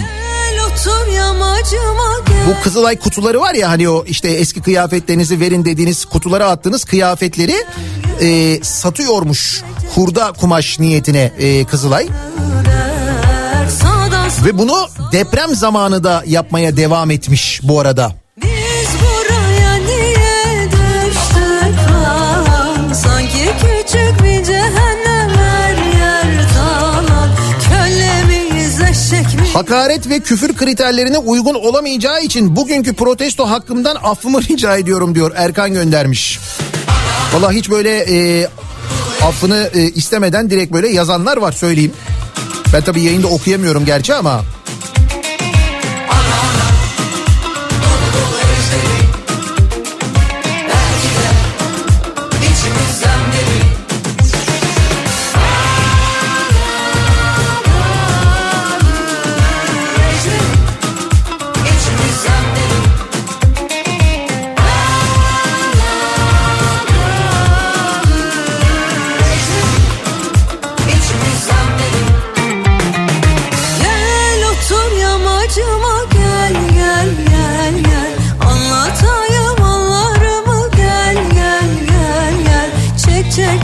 kırk beş bin canımız gitti. Bir kişi bile istifa etmez mi? O yüzden baştan aşağıya kadar hükümeti protesto ediyorum diyor.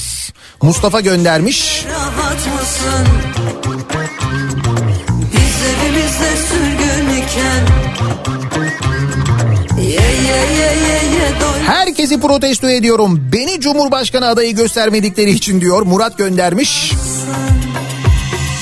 Ne süperim ne de kahraman. Bekliyorum var bundan zaman. Geldiğinde kaçacak deli kara bence.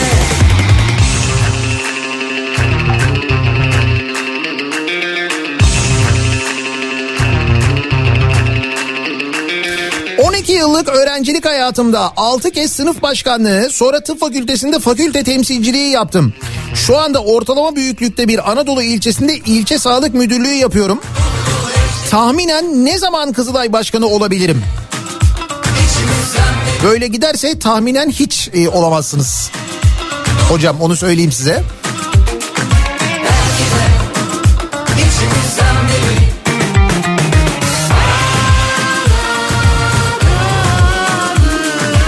İzmir'den mesajlar geliyor. İzmir'de Bornova tarafında çok yoğun bir trafik var. Bornova'da Ankara asfaltı üzerinde meydana gelen maalesef e, ölümlü bir trafik kazası varmış. O nedenle o yol trafiğe kapalı, fena yoğunluk yaşanıyor diye İzmir'den dinleyicilerimizden mesajlar geliyor. Haberiniz olsun.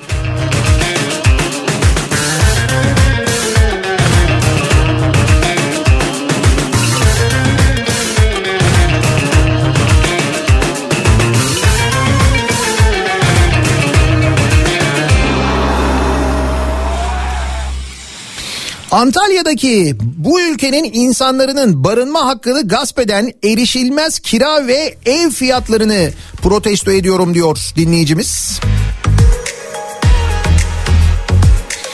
kırk kişi öldü diye sorumluların cezalandırılması için isyana kalkan, eylem yapan, be hadsiz, be ahmak, B terbiyesiz Yunan vatan hainlerini protesto ediyorum diyor dinleyicimiz.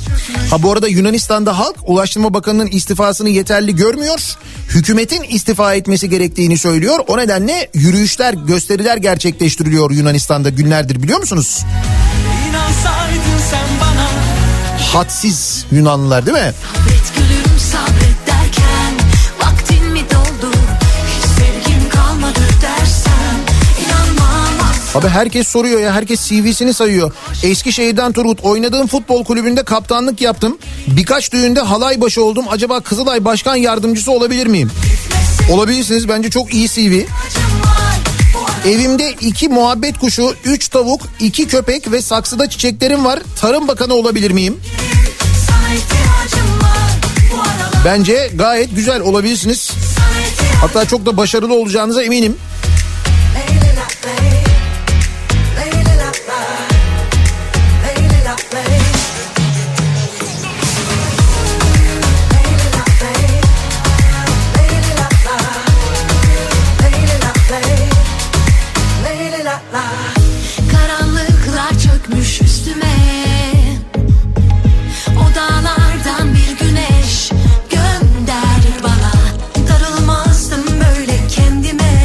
Görev yaptığım okulda Kızılay Kulübü öğretmeniyim. Benim istifam bir işe yarar mı? Valla siz istifa edin. En azından Kızılay'dan biri istifa etmiş olur belki, değil mi?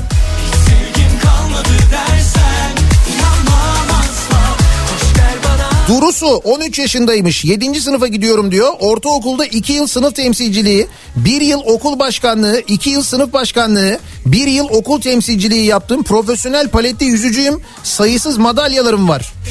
Kızılay'a ileride bir koltuk kaparım diye düşünüyorum. Ne dersiniz? Bence bu C V ile siz Kızılay'dan da daha iyi bir koltuk hak ediyorsunuz. Türkiye Uzay Ajansı olabilir sizinki belki. Mesela oradaki beyefendi de bayağı... Hani böyle titanyum çubukları atıyorlar gökyüzünden, deprem yaratıyorlar falan diye anlatıyordu ya geçenlerde.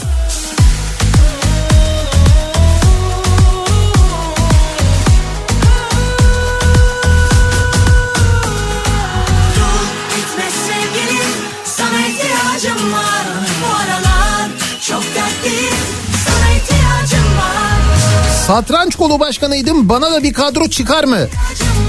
Yok, muhtemelen size çıkmaz çünkü bu arkadaşlara göre satrançta günah ya, öyle öyle diyorlar ya, öyle anlatıyorlar ya. O yüzden sizinki biraz zor olabilir yani.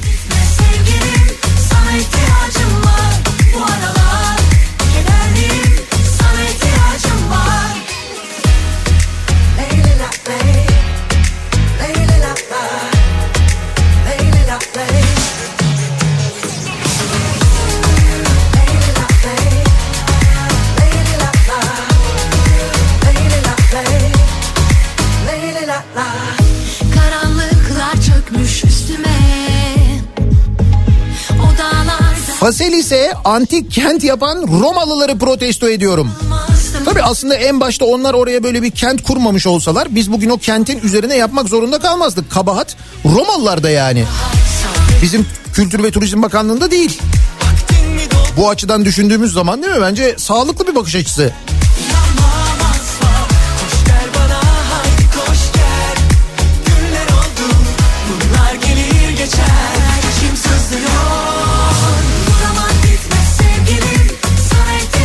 Nihat Başkan, Fenerbahçe yönetimine sesimizi duyurur musun? Bu hafta Kadıköy açılsın, stada dev ekranlar kurulsun, maçı orada izleyelim diyor İzmir'den Yıldırım. Bildiğim kadarıyla yürütmeyi durdurma kararı aldı bu Kayseri'de e, Kayseri'de seyirci alınmamasıyla, deplasman takımı seyircisi yani Fenerbahçe seyircisinin alınmamasıyla ilgili idare mahkemesine başvurdu Fenerbahçe ve yürütmeyi durdurma kararı alındı. O yürütmeyi durdurma kararına bir durdurma kararı gelmediyse eğer, ki gelebilir bugün,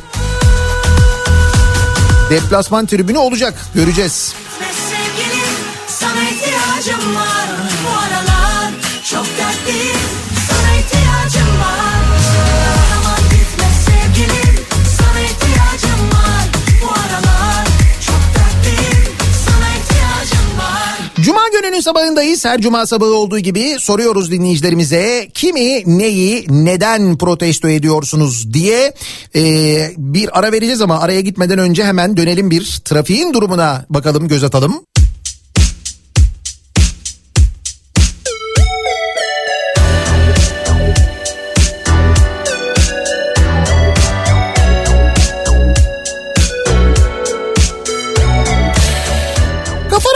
Kafa, Türkiye'nin en kafa radyosunda devam ediyor. Daikin'in sunduğu Nihat'la muhabbet. Ben Nihat Sırdar'la. Cuma gününün sabahındayız. sekiz buçuğa doğru ilerliyor saat ve biz her cuma sabahı olduğu gibi soruyoruz dinleyicilerimize kimi, neyi, neden protesto ediyorsunuz diye. Ee, radyosu başında bizi dinleyen, aracında dinleyen ve dizel araç kullanan dinleyicilerimiz için önemli bir haberimiz var. Bir zam haberimiz var. Bu gece yarısından sonra motorinde doksan bir kuruşluk bir zam bekliyoruz. doksan bir kuruş. bir liraya yakın neredeyse bu gece yarısından sonra bir zam bekleniyor. Haberiniz olsun. Gün içinde gece yarısına kadar depoyu doldurmakta fayda var. Gitme buradan. Sen olmadan ben asla... Bu genç Kızılay'daki arkadaşın C V'si üzerine o kadar çok e, C V'sini, eğitim durumunu yazan e, dinleyicimiz var ki ben de bir yerde bir şey olabilir miyim acaba diye. Bizim Gökhan göndermiş, yıllardır otobüs satıyorum, yirmi beş yıldır hep müdürlük yaptım, Ulaştırma Bakanı olabilir miyim? Valla sen Ulaştırma Bakanı olsan var ya Gökhan, yani... Çok daha iyi olur biliyor musun? Vallahi çok enteresan.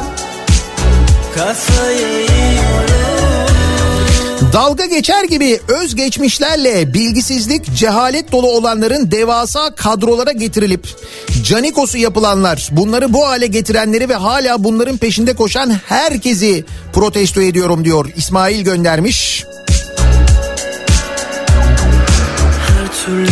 İlkokuldan üniversiteye kadar hiç başkanlık yapamayışımı protesto ediyorum diyor Emel. Şimdi ben buna ne diyem? Varsayım Bakanlığı'nı protesto ediyorum. Ya sormayın. İşte yani bu liyakatsizlik en böyle alttan tavana kadar böyle ya gerçekten de. Aile ve Sosyal Hizmetler Bakanı'nın kayıp çocuklarla ilgili söylediğini duydunuz mu? Önemli bir kısmının sağlık kuruluşlarında olduğunu varsayıyoruz diyor. Varsayıyoruz. Varsayan kim? Bakan. Ben de varsayabiliyorum. Ben birçok şeyi varsayabilirim. O zaman sen ne yapıyorsun orada? Yani bakan olmanın sebebi o. Sen varsaymayacaksın yani. Sen ne olduğunu öğreneceksin gerçekten. O çocukları bulacaksın. Eğer aileden, sosyal hizmetlerden sorumlu olan bakan sensen, sen bunları bulacaksın. Varsayıyorum ne demek ya? Güzel. Ekonominin iyi olduğunu varsayıyorum dese mesela Ekonomi Bakanı. Hoş, Ekonomi Bakanı ondan daha saçma şeyler de söylüyor da.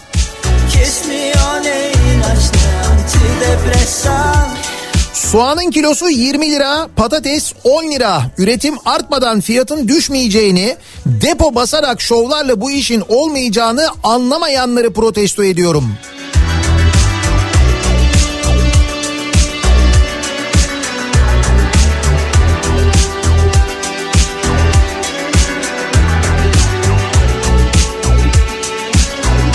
Bu hafta tek tek sayamayacağım. Alayını protesto ediyorum diyor. Yılmaz göndermiş.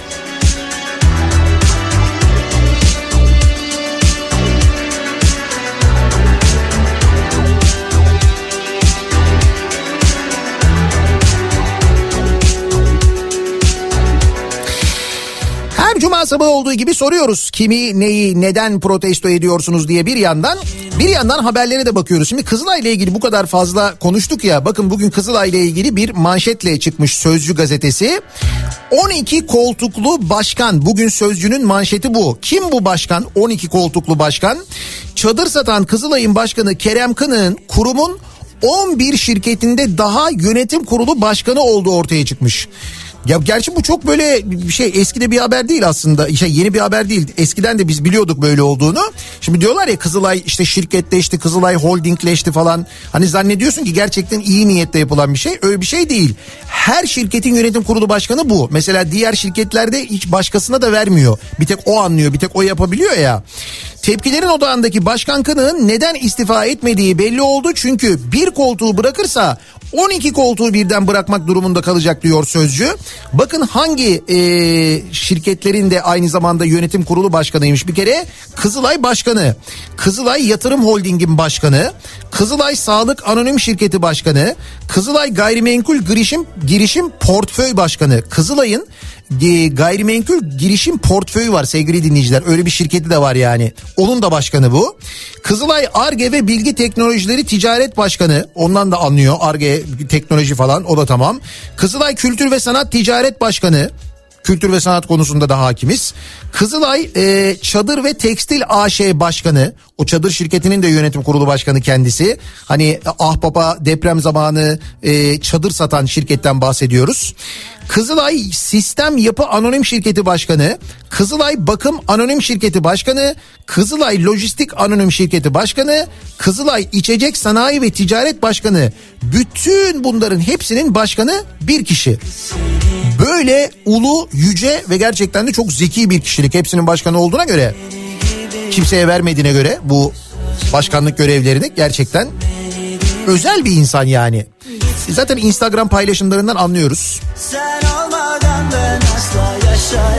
Oğlu Kızılay'da, kızı Yeşilay'da çalışan Kınık'ın ayrıca iki bin yedi yılından iki bin on altı yılına kadar eşi Hatice Kınık'la birlikte doğal tarım ürünü, kuru yemiş, aktar ürünü satan bir firması bulunduğu da ortaya çıkmış aynı zamanda. İşte bu başarıyı bir görün, sonra oturun ağlayın. Çözemedim vallahi, çok enteresan. Kafayı yiyorum. Başlamışken Sözcü gazetesinin birinci sayfasına bir bakalım. E, depremlere karşı neden çaresiz kaldığımız ortada. A K P, A K P'li vekili dinlememiş. A K P'li İdris Güllüce'nin başkanı olduğu meclis komisyonu yüz elli dört sayfalık bir deprem raporu hazırlamış. Afetle ilgili kurumlar arası koordinasyon yok demiş. Bunu söyleyen A K P'li, onu da dinlememişler sevgili dinleyiciler. Fıtratımızda istifa yok. Türkiye'de yer yerinden oynasa kimse istifa etmiyor ki, kelimenin tam manasıyla bu oldu. Yer yerinden oynadı. kırk beş binden fazla insan hayatını kaybetti. Bir kişi ya bir kişi istifa etmedi. Niye biliyor musunuz? Şimdi mutlaka yani vardır diye umut ediyorum, hani istifa etmek isteyen, ya rezil rüsva oldum, bu işler benden sorulurdu, ben sorumluluğumu yerine getiremedim, vicdanen e, kaldıramıyorum bu durumu, ben istifa etmek istiyorum diyen vardır belki. O olan da kendi kendine istifa edemiyor, bak o irade bile yok insanlardaki, istifa iradesini bile aldılar, ona da bir kişi karar veriyor yani. Sen öyle kendi kendine istifa etmiyorsun, o seni görevden affedecek, o zaman bırakabiliyorsun. Bu tek adam rejimi dediğimiz şey, Cumhurbaşkanlığı sistemi dediğimiz şey böyle bir şey işte, görüyoruz hep beraber. Şimdi burada örnekler vermiş. Ee, işte üç onlardan, üç bizden örnek diyor. Ee, Sözcü gazetesi fıtratımızda istifa yok başlıklı haberden. Almanya'da iki bin yirmi birde sel felaketinde iki yüz otuz kişi hayatını kaybetmiş. Eyaletin İçişleri Bakanı Levent sorumluluk alıp istifa etmiş. Ee, Çorlu'da beş yıl önce Sarılar Köyü yakınlarında kötü ray yüzünden tren devrildi. yirmi beş kişi öldü. Bizde ne oldu? Kimse istifa etmedi. Japonya'da Başbakan Suga korona salgınını kontrol altına alamadığı gerekçesiyle iki bin yirmi birde görevinden istifa etmiş. Bizde mesela Soma'da dokuz yıl önce kömür madeninde çıkan yangın sebebiyle üç yüz bir madenci yanarak öldü. Bizde kimse istifa etmedi. Yunanistan'da yolcu treni yük treniyle çarpıştı, kırk altı kişi öldü. Ulaştırma Bakanı yirmi dört saat geçmeden istifa etti. Bizde on bir ili etkileyen iki büyük deprem oldu. kırk beş bin insan öldü, daha fazla aslında. Geç müdahale edildi, kimse istifa etmedi. İşte böyle bir kıyaslama sevgili dinleyiciler. Şurası Yunanistan, burası Türkiye, yan yanayız. Hiç konuşmuyorlar değil mi bu Yunanistan'daki kaza ve bakanın istifası ile ilgili, konuşan yok değil mi? Ulaştırma Bakanı'na soran da yok. Bir siz ne diyorsunuz falan diye bu duruma. Sorsan hiç o istifa konusuna girmez. Yunanistan'ı boklar mesela. Bakın bizde ne kadar iyi falan der bir de. Kesin der, öyle yapar yani. Dinlersin beni değil mi? Gitme buradan. Sen olmadan ben asla yaşayamam. Kesmiyor ne ilaç ne artık. Millet su bulamıyor haberi var Sözcü'nün birinci sayfasında. Kahramanmaraşlı bir depremzedenin AFAD merkezindeki su isyanı sosyal medyada gündem olmuş ki dün konuşmuştuk. Talihsiz kadın onlarca insanın su bulamadığını belirtip şöyle feryat etmiş.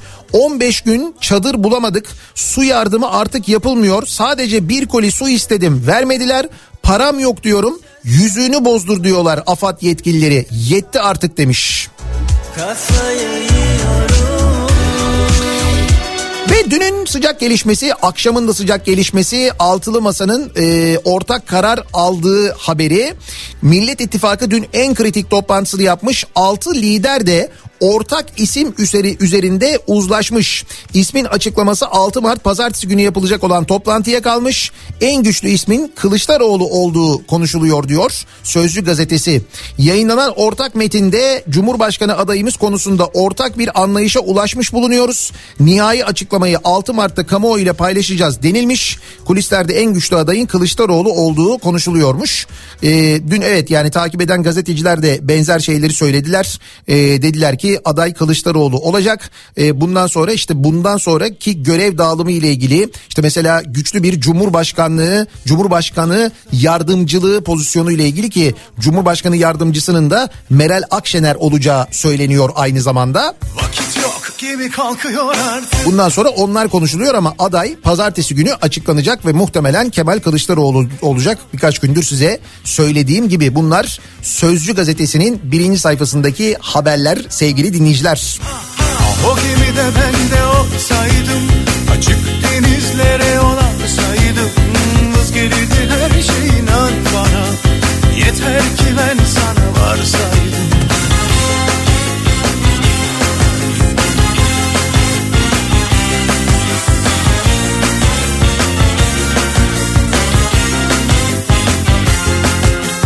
Sormuyor musun kendi kendine?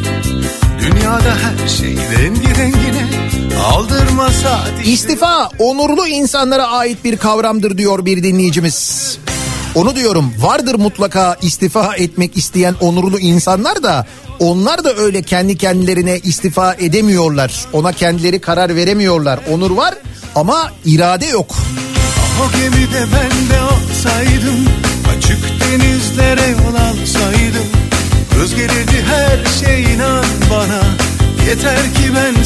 Bizim Trabzonspor Başkanımız Ahmet Ağaoğlu istifa etti ya işte. Diyor Trabzonlu bir dinleyicimiz.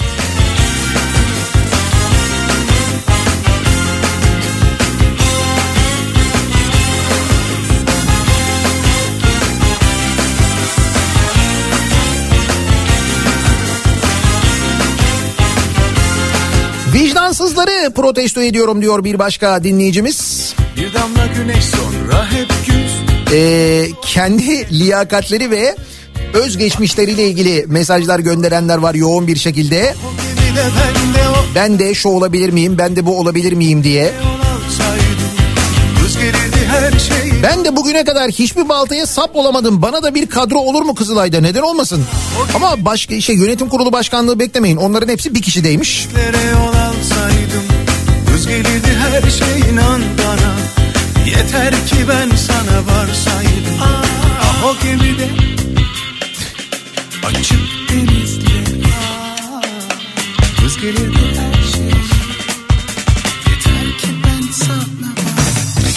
Gazete Pencere'ye bakalım. Ee, aday Kılıçdaroğlu açıklama pazartesi manşetiyle çıkmış Gazete Pencere. Daha da kesin olarak Kılıçdaroğlu'nun aday olduğunu duyuruyor ee, bugünkü sayısında. Bir bakalım detaylarına. Millet İttifakı'nı oluşturan partilerin liderleri en kritik toplantılarından e, birini gerçekleştirdi. E, masada e, Cumhurbaşkanı adayını konuştu. Masada tek isim vardı. C H P Genel Başkanı Kılıçdaroğlu. Kılıçdaroğlu'nun ismini ilk zikreden Temel Karamollaoğlu oldu. Ardından diğer liderler Kılıçdaroğlu'na desteklerini dile getirdiler. Ee, İyi Parti Kılıçdaroğlu'nun ismine İyi Parti Genel Başkanı Akşener de itiraz etmedi ama son kararı vermeden partisinin yetkili kurullarıyla konuşmak istedi. Bunun üzerine nihai toplantı için liderler pazartesi buluşmak üzere masadan kalktı. Liderlerin imzaladığı açıklamada da aday ve süreçle ilgili varılan ortak anlayışa vurgu e, yapılmış. Aynı zamanda e, Millet İttifakı'nın oluşturan liderlerin zirvesi bittikten hemen sonra İyi Parti Genel Başkanı Meral Akşener parti binasına geçmiş ve kurmaylarını toplamış. Genel Başkan Yardımcıları ve Genel Başkan Danışmanlarının katıldıkları toplantı gecenin geç saatlerine kadar devam etmiş. Ee, Kızılay Başkanı'nın suyu ısındı diye bir haber var. Gazete Pencere'nin birinci sayfasında. Cumhurbaşkanı yaptığı açıklamalarda depremin büyüklüğüne ve etkilediği alanın genişliğine vurgu yapsa da bazı bürokratlardan yeterince hızlı müdahalede bulunmadıkları, merkezi doğru bilgilendirmedikleri için hesap sormaya hazırlanıyormuş. Dedim ya size, istifa olamaz. Zaten bir yerden karar verilir, görevden af olur ancak diye. İddialara göre hesap sorulacak isimler arasında depremden sonra ahbaba çadır sattığı için çokça eleştirilen Kızılay Başkanı Kınık da varmış. Satmaması lazımdı, satıyorsa alırım. Bunu söyleyen kim? Haluk Levent. Kızılay'ın depremden hemen sonra parayı öncelemesi, elindeki çadırları depremzedelere göndereceğine paraya çevirmesi eleştiriliyor. Ama ahbap da Kızılay'a para verip çadır aldığı için eleştiriliyor. Gazeteci İsmail Küçükkaya'nın sorularını yanıtlayan Haluk Levent, insanlar donuyor, ağlıyor, ölüyorlarken ben bekleyin kurumlar arası bir görüşme yapacağım diyebilir miyim? Kızılay'ın çadır satmaması lazım ama satıyorsa da alırım demiş. O durumda, o pozisyonda alırdım. Zaten en başından beri aynı şeyi söylüyor Haluk Levent. Ee, otoyollara iki bin yirmi ikide otuz altı milyar gitti haberi var sevgili dinleyiciler. Özel sektöre yaptırılan otoyollar ve köprüler için müteahhitlere ödenen garanti tutarında fatura ortaya çıkmış. iki bin yirmi iki yılında karayollarının kasasından garanti ödemeler için otuz altı milyar lira çıkmış. Sene başında yirmi milyar lira olarak öngörülen bütçe yüzde yetmiş yedi sapmış. Ne deniyordu? Cebimizden kuruş çıkmayacak, kuruş çıkmadan yapıyoruz diye anlatılıyordu değil mi? Açılışlarda, temel atma törenlerinde. Sadece iki bin yirmi iki yılında e, ödediğimiz para otuz altı milyar lira garanti geçiş ücretleri için.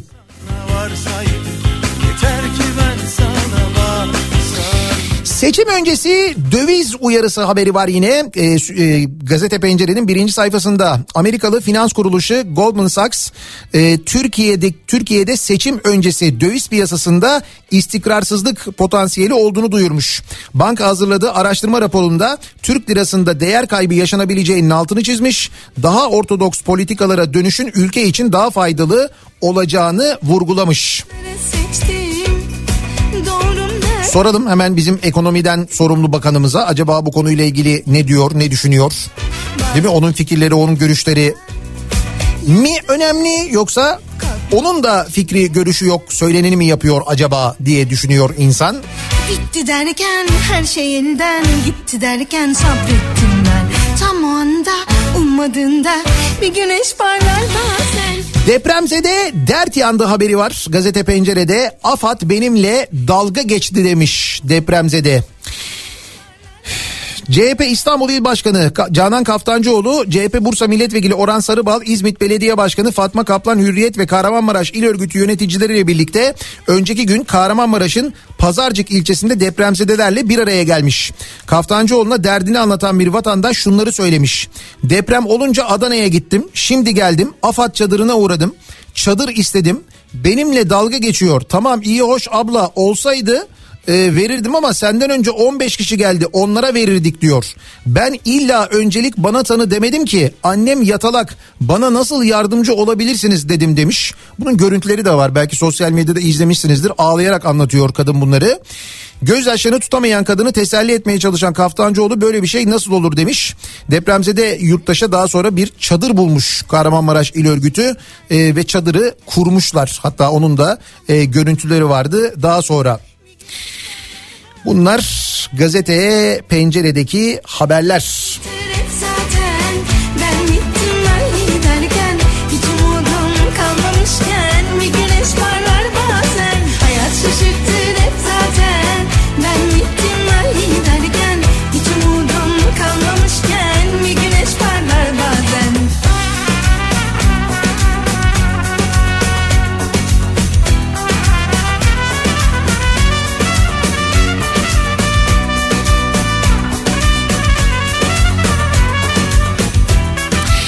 Cumhuriyet gazetesine bakalım. Cumhuriyet'in birinci sayfasında aday altı Mart'ta başlığı var. Altılı Masa'da liderler Kılıçdaroğlu dedi, Akşener süre istedi diye vermiş. Cumhuriyet'te bu şekilde veriyor. Ee, kulislere yansıyan bilgiye göre masaya ortak aday olarak C H P Genel Başkanı Kemal Kılıçdaroğlu'nun ismi getirilmiş. Dört parti lideri Kılıçdaroğlu'nu desteklemiş. Meral Akşener ise yetkili kurullarına danışmak için süre istemiş. Zirve sonrası kurmaylarıyla toplantı yapan Kılıçdaroğlu kendisini tebrik edenlere pazartesiyi bekleyin yanıtını vermiş. İyi Parti kurmaylarından da uzlaşılan isim yok açıklaması gelmiş.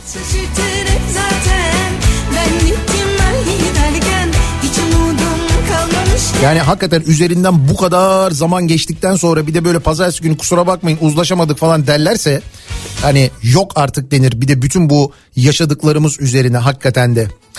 Taşıma bahane, rant şahane başlığı var Cumhuriyet'in birinci sayfasında. A K P depremi fırsat bilip merkezdeki değerli yerlere el koymanın peşinde. Şimdi olur mu böyle bir şey diyeceksiniz ama işte düşünün bakın depremden... E, kırk beş binden fazla insanın hayatını kaybettiği depremden sonra yaptıracağı konutlarla ilgili bile ihaleleri yine eşe dosta tanıdığa ona buna verenler sizce bunu yaparlar mı yapmazlar mı ona karar verin. Son seçim beyannamesindeki doğal afetlerle ilgili on altı sözünden sadece üçünü yerine getiren A K P İstanbul'daki riskli bir buçuk milyon konutu rezerv alanlara taşıyacağını duyurmuş. bir buçuk milyon konut. A K P'nin on dört Mayıs seçimleri öncesindeki vaadini değerlendiren uzmanlar ortada bir balon dolaşıyor ve nereye konacak belli değil demiş. Gezi tutuklusu, şehir plancısı Doktor Tayfun Kahraman konutlarını elinden almak için halkı yine kandıramazsınız demiş. Kahraman riskli yapıların hangileri olduğunu bilmeden sayısını biliyorsunuz. Bu vatandaşın göz koyduğunuz taşınmazlarını şimdiden belirlediğinizi gösteriyor ifadelerini kullanmış. Öyle ya şimdi bir buçuk milyon konutu rezerv alanlara taşıyacakmış. Neresi rezerv alanları? Kuzeye taşınacak yani. Kuzey ormanları, üçüncü çevre yolunun etrafı buralar olacak belli. Peki ne olacak oradaki evler? Yani yıkılacak o evler, sonra yerine ev yapılacak mı? Yapılacaksa o evler ne olacak peki? O evlerin sahiplerine ne hak verilecek acaba? Sordun mu ay, sevgimizi harcarken buna hakkın yok. Hükümetin açıkladığı proje yeni bir rantsal dönüşümün sinyali. En fazla değer kazanan ilçeler Beyoğlu, Kağıthane, Bağcılar, Fatih ve Şişli. Yani hükümetin planına göre en eski konutların yer aldığı yani en fazla konut, konutların yıkılacağı semtler. Söyleyemedim ki Zeytinburnu'nda yaşananlara bakınız. Biliyorum. Oradan anlarsınız ne yapılmak istendiğini aslında. Ben sensiz kimsesiz. Kayıplarına ulaşamayan aileler ölü ya da diri bulun diyor. Şimdi deprem bölgesinden tabii kayıp haberleri geliyor.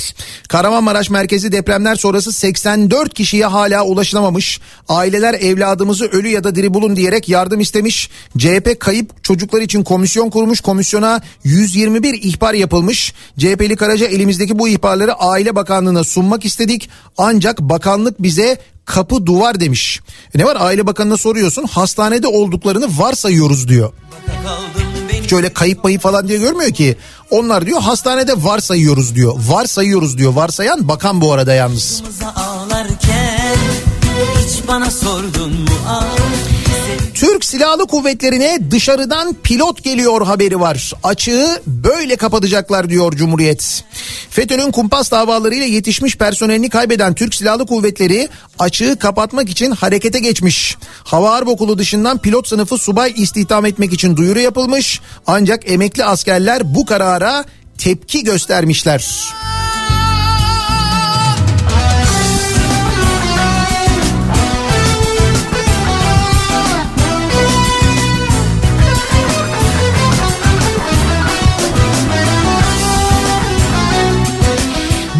Bir Gün gazetesine bakalım. Bir Gün'ün manşeti hükümet istifa, hashtag hükümet istifa şeklinde. Ne yaparsanız yapın susturamazsınız, korkutamazsınız başlığıyla çıkmış Bir Gün gazetesi. Tek adam rejiminin skandallarına ve işlediği suçlara karşı öfke büyüyor. Ne yaparlarsa nafile tepki dinmiyor. Bu zorba düzen mutlaka yıkılacak diyor. Ee, Bir Gün gazetesi birinci sayfasında. Masadaki isim Kılıçdaroğlu haberi var. Türkiye'nin kitlendiği Millet İttifakı'nın liderler toplantısında adaylık için Kılıçdaroğlu öne çıkmış. Liderler pazartesi günü yeniden bir araya gelecek. Pazartesi günü aday açıklanacak diyor Bir Gün gazetesi de. Ve depremleri bile fırsata geçirdiler haberi var. Depremlerin ardından yaşanan hak ihlalleri raporlaştırılmış.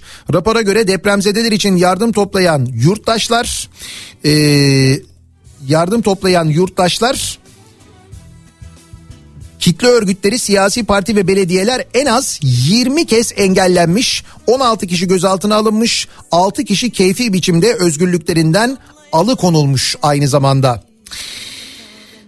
Kızılay'ın yandaşlara yardımı bol makam. İktidar tarafından işlevsizleştirilen Kızılay yandaş isimler için istihdam aracına dönüşmüş. Bir Gün kurumun yönetim kadrolarına mercek tutmuş. Neredeyse bütün isimler ya A K P'li ya da iktidara yakın. Öte yandan Kızılay Başkanı Kınık hakkında kurumun seçimlerine hile karıştırdığı ifade edilerek suç duyurusunda bulunulduğu ortaya çıkmış. Kınık aday süre, aday üyelik süresi dolmadan aday olup Kızılay yönetimine seçilmiş. Yani bu seçimler yapılırken de usulsüzlük olmuş. Öyle bir iddia varmış aynı zamanda. Ele güne inanıp da resmimizi karalara boyadın ya. Yurtlar boş, okullar boş yere kapatıldı. Hesapsız plansız günübirlik hareket eden iktidarın bir kararı daha boşa çıktı. Depremin ardından afetzedelerin yurtlara yerleştirileceği söylendi. Apar topar üniversitelere uzaktan eğitime geçirildi. Ama hesap tutmadı. Gençlik ve Spor Bakanı Kasapoğlu'nun açıklamasına göre yurtların sadece beşte biri dolmuş. sekiz yüz elli bin kapasiteli yurtlarda yüz altmış bin depremzede yerleştirilmiş sevgili dinleyiciler. E o zaman öğrenciler niye okullarına gitmiyorlar? İşte onu soruyor insanlar da zaten, öğrenciler de, üniversite hocaları da aynı şeyi soruyorlar. Yeni yerleşim yanlış bölgeye. Uzmanlar artçılar devam ederken yeni konut planlanmamalı dese de Maraş'ta konut çalışmalarına başlanmış. Bu yerlerden birinin ceviz yetişen bölge, bir diğerinin ise depremden etkilenen alan olduğu öğrenilmiş. Fay hattının olduğu yere konut yapılıyormuş Kahramanmaraş'ta sevgili dinleyiciler. Aşkınıza ağlarken hiç bana sordun mu ah? Sevgimizi harcarken... Ne diyeceğiz? Ne diyebiliriz yani? Hani bütün bu yaşananlardan sonra ne diyebiliriz yani? Ağlarken, hiç bana sordun mu ah? Sevgimizi harcarken, ele güne inanıp da resmimizi karalara boyadın ya. Birazdan Kripto Odası programı başlayacak. Güçlü Mete Kripto Odası'nda sizlerle birlikte olacak. Bu arada e, dün konuşmuştuk, hatırlayacaksınız. İstanbul'da bir deprem seferberliği başlattı İstanbul Büyükşehir Belediyesi. Şimdi mesela binanızı güçlendirmek istiyorsanız bu güçlendirme çalışması için e, kredi imkanı sağlayacak İstanbul Büyükşehir Belediyesi. Yıkıp yeniden yaptırmak istiyorsanız, bütün binadaki hak sahipleri olarak buna karar verdiyseniz, Kiptaş sizin binanızı yapabiliyor mesela. Böyle bir imkan var. Yani illa büyük bir site olmanıza gerek yok. Tek başınıza bir bina olarak, bir apartman olarak mesela bunu Kiptaş'a yaptırabiliyorsunuz. İşte bütün bunların detaylarını birazdan Kripto Odası'nda Kiptaş Genel Müdürü Ali Kurt konuk olarak anlatacak. Ee, onu da hatırlatalım aynı zamanda dinleyicilerimize. Güçlü Mete'nin konuğu olacak Ali Kurt.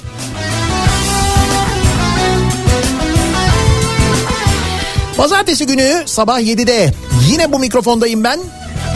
Tekrar görüşünceye dek kötü haberler almayacağımız, sağlıklı bir hafta sonu geçirmenizi diliyorum. Hoşça kalın.